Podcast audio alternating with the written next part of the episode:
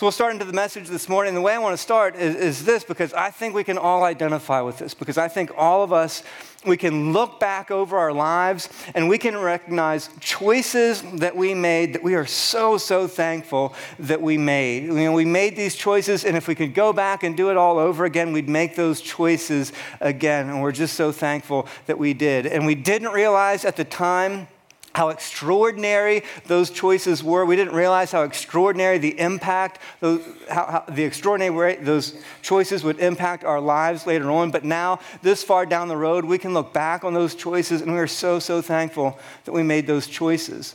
And on the flip side, I think all of us can look back over our lives and recognize choices that we made that still to this day we regret. And if we could go back and change them, we would in a heartbeat. And in those moments when we made those choices, we had no idea how much and what an extraordinary way they would impact our lives. But from this vantage point now, we can. And if we could go back and change them, we would. And here's the thing is that, that this, this far out in the future, with those things so far behind us, from the vantage point that we have now, we can look back those, at those choices and we can recognize the extraordinary impact they had in our lives. But in the moment, in the moment when we made those choices, they just seemed so ordinary. It just seemed so inconsequential. And we had no idea at the time how much actually was hanging in the balance. And it's not until now, looking back, that we recognize how extraordinary those turning points were. And we feel like if we could distinguish those moments in our life, if we could distinguish those ordinary moments from the extraordinary moments, we would do a better job of making the I'm so glad I made that choice kind of choices. And we feel like we would make more of those I'm so glad I made that, that choice kind of choices if we could just recognize what those moments are. And here's what I want to tee up and suggest this morning because I believe this so much. I believe that all of the ordinary, all of the ordinary has the potential to be extraordinary. And at the end of the message, you can decide whether or not you agree with that. But anyway, I believe it. I believe that all of the ordinary has the potential to become extraordinary. And what I want to point us towards this morning is a part of the Christmas story that we've heard over and over and over again. And we've heard it so many times that we kind of just tend to assume that it's the way that it had to have happened, that it couldn't have happened any other way. And what we don't realize as a result of that is how much of the Christmas story hung in the balance of this one choice. That in the moment, there was no way of knowing how extraordinary this choice was. But if this choice hadn't been made, the Christmas story that we know wouldn't be the Christmas story that we know. So we're going to take a look at that passage that's in the book of Luke, and we'll have the verses up here on the screen. But just to give you an intro to the book of Luke, the book of Luke is uncoincidentally written by someone named Luke, who was a physician in the first century, who had become a follower of Jesus because he had interacted with people who met and interacted with the resurrected Jesus. He had met eyewitnesses of the resurrected Jesus, became convinced of who Jesus was, and became a follower of Jesus. And so he took it upon upon himself to write an account of the life of Jesus because when you understand that someone lived and predicted their death and resurrection and then pulled it off, that's someone worth writing a book about. So he undertook uh, an investigation to meet with the eyewitnesses to write up this account of the life of Jesus. And here's the really interesting thing about that is he wrote this and he sent this out to go public when other eyewitnesses of Jesus' life were still alive. And if you peer back into history, here's what you don't find. You don't find anyone who at that time read Luke's account and then stood up and raised their hand and said, uh uh uh, I was there, I saw that. That's not true. There are no counter accounts to Luke's account. And there were people who saw Jesus and there were people who hated Jesus, but none of them disputed what Luke claimed in this account. And maybe, just maybe, because they knew they couldn't dispute the facts that came from the firsthand witnesses of the life of Jesus. So, here's what the eyewitnesses said about Jesus' birth. They said, In the sixth month, God sent the angel Gabriel to Nazareth, a town in Galilee, to a virgin pledged to be married to a man named Joseph, a descendant of David. The virgin's name was Mary. Next one. The angel went to her and said, Greetings, you who are highly favored. the Lord is with you. So here we're introduced to Joseph and Mary, who were pledged to be married, which is kind of like engagement today, but a little bit more binding and could only be broken through divorce, but they weren't actually married yet. So there was no sexual union. It was just kind of like engagement, but like engagement plus. And, and Joseph and Mary are just these very, very, as far as we can tell, the only place we read about them is in the biblical accounts. And as far as we can tell, they're absolutely ordinary. They're like the epitome of ordinary, living in this ordinary place, leading these ordinary lives. In fact, they live in, in um, Nazareth, which is later on, when, when they find out that Jesus was born in Nazareth, they're like, does anything good come from Nazareth? Because it's just so ordinary, you wouldn't expect it there. And it's like if the Messiah came from Thurmont, like nobody would expect that because it's just, not because it's bad, it's just so ordinary. And Joseph was ordinary. He was just a carpenter. And Mary was ordinary. She was this young girl pledged to be married. She was probably a teenager, which was the customary age for a, for a young girl to get married. It was just ordinary, ordinary, ordinary. So we have really no idea why God chose Mary, why it was out of all the young girls who were pledged to be married or were married at that time. We have no idea really why exactly it was that God chose Mary because she just seems nothing but ordinary. And in fact, she probably thought the same thing, which is why she responded this way. Mary was greatly troubled at his words and wondered what kind of greeting this might be. Because here's the thing Mary didn't see this coming because nobody saw this coming. Nobody was expecting this. We look back at this time now, we look at our calendar now, and the years count down to Jesus' birth. You know, it goes 500, 200, 5, 3, 4, 4, 3, 2, 1. I can count backwards. 4, 3, 2, 1. Christ is born. But that's not how the years went back then. There was nobody sitting around in like 1 BC saying, like, it's one year before Christ. Like, it should be coming soon. You know, that wasn't how it worked back then. So nobody saw this coming. And on top of that, God's people hadn't heard from God in over 400 years. It had been, there had been no signs, no miracles, no prophets, no books of scripture written. It was just silence. And so, so nobody was expecting this. Nobody was waiting for this.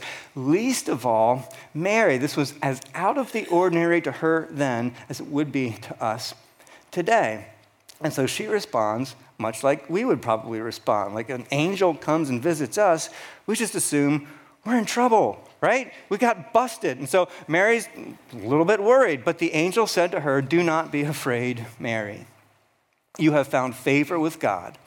You will conceive and give birth to a son, and you are to call him Jesus. He will be great and will be called the Son of the Most High.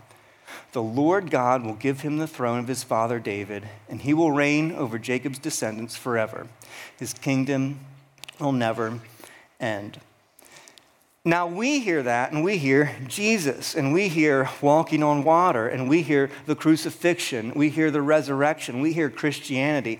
When Mary heard this, she heard you're going to give birth to a child who's going to grow up and be a great leader over God's people. You're going to give birth to a child who's going to become the Messiah. You're going to give birth to a child who's going to be a military political leader who's going to restore God's people, who's going to overthrow the Roman occupiers, who's going to restore God's kingdom of Israel on earth. So no conception, no conception of God in flesh, no conception of eternal salvation offered to all people. She didn't see that coming. And so her response makes all kinds of sense. She says, How will this be? Mary asked the angel, since I'm a virgin which was a legitimate question because nobody saw the virgin birth coming. Nobody was expecting that. Nobody was waiting for that to happen. There was a prophecy way back in the Old Testament in Isaiah that said there will be a sign given to you, the virgin will be with child. But it wasn't until after the birth of Jesus that people realized that that was God hundreds of years before pointing forward to what was going to happen. But at that time, nobody had picked up on that. Nobody knew that. Nobody was waiting for that. Nobody was looking for a virgin birth. Nobody was expecting it. And so Mary Mary, who's expecting that there's going to be this political military leader that's going to be her child, well, she just expects, you know, once I'm married to Joseph and once we decide to have kids, one of those kids is going to grow up and be this great leader. That's great. And the angel says, well, not quite. And he says, the Holy Spirit will come upon you, and the power of the Most High will overshadow you. So the one to be born will be called the Son of God. And here, Gabriel's trying to use the, the best, most accurate, clearest language that he can think of to make this make sense to someone who can't conceive of God forming himself in her. But here's Gabriel doing his best to try to say, look, the creator of the universe is going to do something extraordinary. And you who are so ordinary, and through this process of pregnancy that is so ordinary, and in this ordinary place, God is going to do something extraordinary. It's going to be miraculous. There's not going to be any physical explanation for this. The creator of the universe has chosen to form himself in you so that he can express himself and who he is to the entire world. God is going to do something amazing. Then he says, if you need proof of this, you can go check out your cousin Elizabeth. She's going to have a child in her old age, and she who is said to be unable to conceive is in her sixth month. If you doubt that God is in this, if you, if you doubt that God is at work in this, Mary, just check out your cousin Elizabeth because God is going to take the ordinary and do something extraordinary. And then he says this. He says, For nothing, nothing, nothing is impossible with God. And this isn't a, a cold theological statement that Gabriel is making, this is personal. This is Gabriel saying, Look, I've been with God from the beginning. I've seen him speak the universe into existence. I've seen him part seas. I've seen him sustain life. I've seen him give life. He's like, trust me on this. Trust me, trust me. I know this is hard to believe. I know this is extraordinary, but nothing, nothing, nothing is impossible with God. And the only thing that could stop God's plan from happening in this moment is Mary's response. The only one in the whole universe who can stop this plan dead in its tracks. She could have said, Thank you, but no thank you. And maybe, just maybe, she had reason to. Because becoming pregnant outside of marriage was a big deal back then. It was completely unacceptable. It would have been grounds for her husband to divorce her, to break off the marriage. Her, her family likely would have rejected her. She probably wouldn't have would never have had opportunity to marry again. Her friends, relatives, everybody would scorn her and look down on her and exclude her as a promiscuous woman all the days of her life. And so for Mary, this would cost her everything, everything. And as clear as the cost was, the payoff was unclear. She had no idea how much hung in the balance of the choice that she would make next. She had no idea that this would be the creator in flesh. She had no idea that just 33 years later he would hang on a cross to die for the sins of all of humanity. She had no idea that he would offer reconciliation, mercy, grace, eternal life to all of humanity. She had no idea that three days after his death, he would come back to life and prove God's triumph over death. She had no idea that 2,000 years later, we would be looking back on this event and celebrating it still. She had no idea, no idea. And yet, in that moment, here's how she responded. She said, I'm the Lord's servant. Not because he put a gun to my head, not because I'm frightened of him, not because he's threatened me. I'm the Lord's servant willingly because I'm convinced of his goodness. I trust him. I'm his servant. I willingly serve him. May it be to me as you have said. I see the cost. I know it's on the line. Nonetheless, may it be to me as you have said. I have no idea how this is going to work out. I have no idea where you're going with this, God. Nonetheless, may it be to me as you have said. And because she trusted God in that moment, God took ordinary her in her ordinary life through this ordinary process and did something extraordinary. He formed his son in her through whom he expressed his heart, his love, his generosity, his mercy, his grace to a lost and broken and dying world that so desperately needed to get a glimpse of God. And because she trusted him, because she trusted him, her trust allowed the ordinary to become extraordinary. And just 50 years after this event, another Jew who had persecuted followers of Jesus and then had become a follower of Jesus himself was writing a letter to another group of followers of Jesus. And he was trying to get them to understand what it truly means to trust God. And he's going to lengths trying to explain this to them. And then he points back to that event. He, he, points back to that first Christmas. And here's what he says He says, But when the set time had fully come, when the set time had fully come, when the conditions were perfect, when God had the world right where He wanted it, when everything was in place, and God knew the most important news on earth wasn't going to slip through the cracks of history, when the set time had fully come, God sent His Son, born of a woman. God formed his son. He did this extraordinary thing, this ordinary process. His son, born under the law, to redeem to win back, to reconnect, to regain what was lost, to redeem those born under the law. That's us, born under the law, born with the law of God inscribed on our hearts, but knowing that at our best we can't live by it and we fall short over and over again. That God sent his son, born under the law, to redeem us, that we might receive adoption to sonship.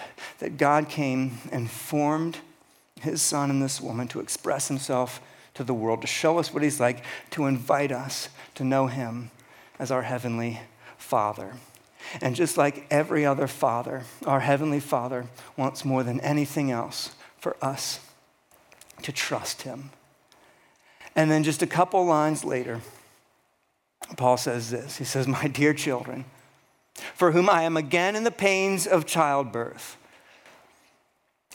which is apparently very painful. Not having gone through it, but having seen it, it appears to be very, very painful. Paul says, For whom I am again in the pains of child, and, and that's a painful thing, but it has a goal. It has a goal. So Paul's saying, I'm, I'm going through this pain, I'm, I'm putting myself on the line, I'm going to such lengths, but I have a goal. I have this desire. There's this thing that I'm convinced of, that I'm not just convinced of it of myself, but I'm convinced that this is what God wants for you. And so I'm going to the greatest lengths possible for this, for this, until Christ is formed in you. Until Christ is formed in you. Now, wait a minute, Paul, because this sounds a little bit like Christmas. I mean, Christ formed in us because that sounds like the Christmas story. And if we'd asked Paul, he might have said, Yeah, you know what? You're actually right. It does sound like that because you know what? God went to this ordinary person and wanted, through this ordinary process, to do something extraordinary, to form his son in her because there was a world that needed to see it. And it depended on her trusting him. And he said, You know what? It's the same thing here. There's a God who comes to ordinary you and ordinary me and our ordinary lives, and He wants to form His Son in us. He wants to conform us to the image of Jesus because there's a world who desperately needs to see it. And if Paul had been there with them in person, and if there had been Jews present, then God would, Paul would have probably looked at them and been like, Come on, guys, you remember this. This is like book one, chapter one stuff. And he'd have pulled out his Bible app and been like, Come on, Genesis 1, remember that? Remember when God said that he created us in his image, and you weren't really sure what that meant, and you've been struggling to figure out what that was all about all of these long years? It's like, This is what it was about. It's saying that God created you in his image. God created you to be like him, He created you to be loving like he's loving and generous like he's generous, and compassionate and patient and merciful and full of grace. That this is who God created you to be. This is who we long to be. Our hearts ache to become this. This is the reason for our insecurity because we continue to fall short of our true identity. This is why we look for fulfillment in all these other places that bring destruction and corrosion on our souls because there's this person you were created to be, and until Christ is formed in you, we miss out on it. And Paul's saying, Look, you were created in the image of God, but remember, we turned away from God and we lost access to His presence. And then life happened. We, we hit some bumps and got some bruises and got some scars and came up with ways to deal with it and cope with it and get over it and get through it. As I said, along the way, the image of God in us has become distorted. But God has come, born through a woman, to show us exactly what He's like and to show us who He created us to be. And now he comes to ordinary you and ordinary me and says, If you trust me, I will form my son in you. I will conform you to that person I created you to be until when the world looks at you, they see my son. Because this world so desperately needs it. And now, 2,000 Christmases later, 2,000 Christmases later, God comes to ordinary you and ordinary me. And He wants to form His Son in you. And it depends on you and me deciding whether or not we will trust Him. And if we do, God promises, He promises, and nothing is impossible for God. He promises that He will do something extraordinary, that He will form his son in us. And it doesn't happen with the broad sweep of God's magic wand. It happens in the moment to moment, day to day ordinariness of our lives. And here's why I think a lot of us tend to miss out on this. I think a lot of followers of Christ fall short of this because we misunderstand trust. We miss it. We, we hear trust and we think back to that decision that we made on that high school retreat. We think trust and we think back to that decision that we made at, at, that service that one time, that prayer that we prayed, or when we agreed that God existed and that He was good. We think back to this moment when we hear trust. And what we need to hear is that trust is active, trust is moment to moment, trust is day to day. Here's the difference. When I tell my kids that I want them to brush their teeth, I tell them it's because if they don't, their teeth will actually start to decay. Like bacteria will start to form in their teeth, causing their teeth to decay, which will cause cavities and all kinds of bad problems that they don't want. And because I'm their dad and I love them and I want what's best for them, I don't want that to happen to them because I know the pain and agony that that causes and I don't want it. And it's not that I'm threatening them with cavities. It's not that I'm saying, if you don't brush your teeth, I'm going to give you cavities. I'm saying there are natural principles at work here. We just Trust me. And here's what I don't want I don't want them to come back to me and say, you know what, Dad? I agree with your reasoning. Your science is good. I'm on board with all of that, but you know what? I haven't brushed my teeth in five days, and look, they're all fine no pain, no problems. And of course there aren't, because it takes time, right? You don't get a cavity right away because you didn't brush your teeth last night. Here's what I also don't want from my kids I don't want them to stomp off to the bathroom and brush their teeth grudgingly because apparently that's what makes the old man happy. Because that's not what that's not trust either. What I want is for them to say, you know what, Dad? I believe you're right. You've demonstrated that you actually do care about me. And I believe what you're saying. So I'm going to choose to brush my teeth because I believe that there are natural forces at work in this world that if I don't brush my teeth, the, the result will be corrosion and damage. That's what I want. I want them to trust me. And I think, I think a lot of us get confused about that when it comes to God. And God says, look, look, there are things over here that I don't want you involved in. I don't want you to do these things because when you do these things, they're just natural consequences. It, it, causes corrosion to your soul. And you don't feel it in the moment. You don't know that it's happening. But little by little, over time, this is damaging you. And it's preventing my son from being formed in you because there's someone I'm creating you to be. And if you do this over here, it's going to prevent it. And God says, but there are things over here that when you do these things, when you engage in these things and make these things a habit, there's a natural consequence where you grow and you develop into the person I created you to be. And my son becomes formed in you. And they're every day, moment to moment, day to day kinds of things. God's saying, look, look, look, look. I don't want you treating your wife that way anymore. I don't want you making those kinds of decisions at work anymore. That's not the ethical way to run a business. God's saying, I don't want you to talk to your kids that way anymore. God's saying, I don't want you to look at those kinds of things online anymore. God's saying, I don't want you to entertain those kinds of thoughts anymore. I want you to stay away from that because when you allow yourself to engage in it, it's deteriorating my image in you. And not only do you miss out on the life that I created you for, but the world misses out on the image of my son that I'm trying to conform you to, that I'm trying to create in you. Will you trust me? Will you trust when I say stay away from these things? Will you just trust me that they're not good for you? And when I say do these things over here, will you just, will you trust me?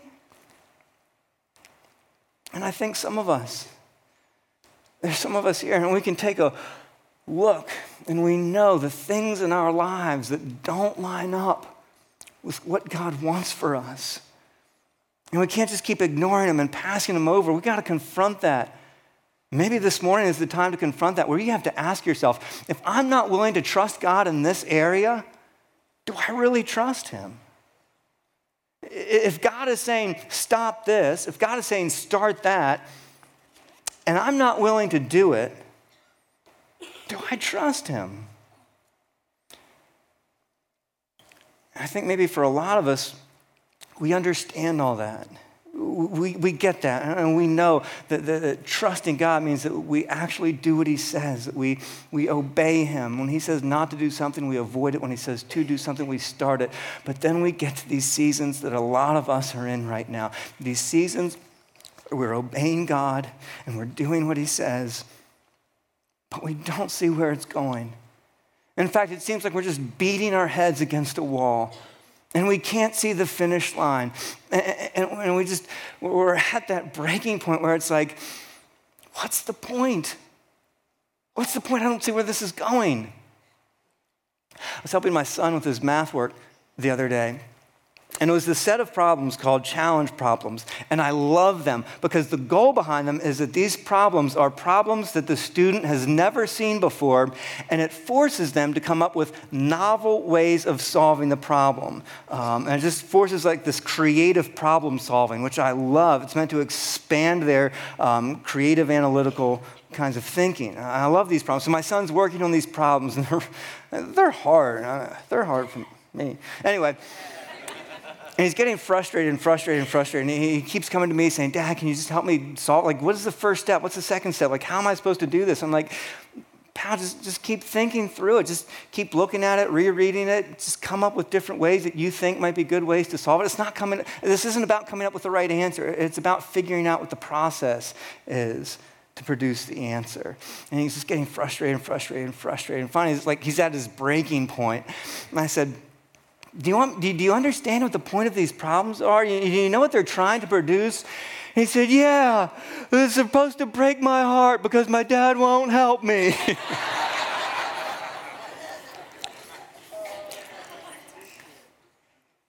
and I think that's where a lot of us get in these seasons. We're trusting God and trusting God and remaining obedient and we're doing what He says, but we feel like it's just taking us nowhere and we're just beating our head against a wall.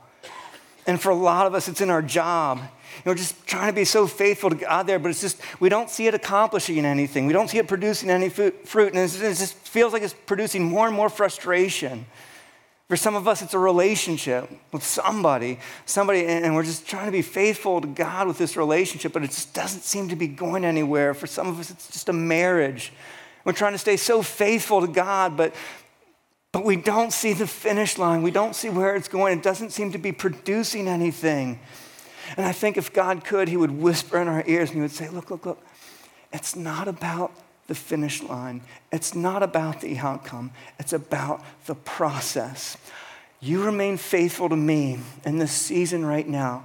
You keep yourself in the fire. I'm going to produce something in you. I'm going to form my son in you. If you stay obedient to this process, I'm in work at this. You keep struggling. You keep trying to figure this out, and I will grow in you capacities that you can't even imagine right now. There is potential in you, my potential, for my son to be formed in you, this potential that you can't even imagine. I'm going to transform you into a creature like this world has never seen if you will remain faithful to me in this process right now because I'm forming my son in you. And for some of us here this morning, that is what we need to walk out of here with, is this recognition that it's not about the finish line. It's not about this grand thing that God's trying to produce. It's about the process. And through the process, God, who never gets tired, who never fails, who is relentless and never gives up, will form his son in you. And then I think there's some of us there's some of us, and we have been following Christ a long time and have a lot of years under our belt. And here's what I think can happen Christian author, writer C.S. Lewis uh, uses this analogy of a house. He says, You know, we come to God because our house is just in shambles. You know, it's leaking, the pipes are clogged, it's not in good shape. So we come to God because we want Him to fix it up. So we come to God, and God's faithful. He does it, He fixes the leaks. He fixes the clogs. Everything's working fine. And we feel good. But then God comes back the next day, and the next day, and the next day. And God has permits to dig up the foundation. And God has permits to tear out all the wiring. And God has permits to tear down the walls. And He keeps knocking on our door. And we're like, oh, hold on, hold on, hold on, because all I wanted was a nice, neat little house that compared well to the house next to me. I'm not looking for all that. And God says, I know, I know, but I am going to build a palace because I myself intend to live in you. And I'm not going to stop until the world can see my son in you. And I think as we go on and on in our Christian life, you know, it's exciting at first, and we get rid of all that like outward garbage at first, like all the all the sin and stuff that the world can see, like all of that we shed off, and we kind of think, man, I'm looking a lot like Jesus. And then we realize, and then we realize that was the easy part. And then we hit the hard part. Then it's let's deal with that insecurity then it's let's deal with that control. All that control that you're trying to maintain, and that you're trying to manipulate or with situations and the people in your life, let's deal with that part now. And that stuff, that stuff doesn't go so easily. That stuff is year by year by year, and God keeps knocking on our door with his permit saying, We got to fix this because you don't look quite like my son yet. And we can't as we go on as followers of Christ. We can never, never, never take our foot off the gas. We can't let up. We can't let up because God, God offers to form his son in us. And he's so patient. He'll take as long as we need, and he'll use every tool at his disposal to do it. But we can't let up. And some of us, some of us need to regain that discipline of obedience like when we started out our walk with Christ and we had that mentality of, God, whatever you call me to today, I will obey you in that. And we do it and He changes us, but then we get to this point where it's just God keeps coming back with thing after thing, and we find it's easy to ignore and put them off. And I think what God wants a lot of us to hear this morning is no, it's time to regain the discipline of obedience. I want you to get that mentality that you had at first, where all you wanted was to obey me. All you wanted was to see what I would do in your life. He said, and I will do it. And I will take ordinary you through ordinary processes in your ordinary situation, and I will do something extraordinary. I'll form my son and you so that you can experience the life that I created you to experience, but not just because of that, because there's a lost, broken, and dying world that is desperate, desperate to see me and you. And it depends. It depends on how we respond and whether or not we trust Him. Because if we trust, Trust allows the ordinary to become extraordinary. So we're going to close out with one last song this morning, and that's a song. If you were here a couple months ago, we did a series called Above the Noise, and the song was called The Great I Am. And if you were here, you probably remember that tremendous moment when all of us were on our feet singing because we were just together, blown away and in awe of this God who is so who seems at times so out of reach and incomprehensible, yet who has made himself so approachable and understandable in the person of Jesus. This God who's proven that he's humble, that he's gentle, we don't have to be afraid or frightened of him, who's come to us as a child so that we can draw near to him, who's proven his goodness and invites us to trust him, the great I am. And the great I am invites us to trust him so that he can form his son in us. And I just invite everybody to join in this morning as we reflect on how worthy he is, this good and loving God who wants to share himself in us and through us. Will you join us?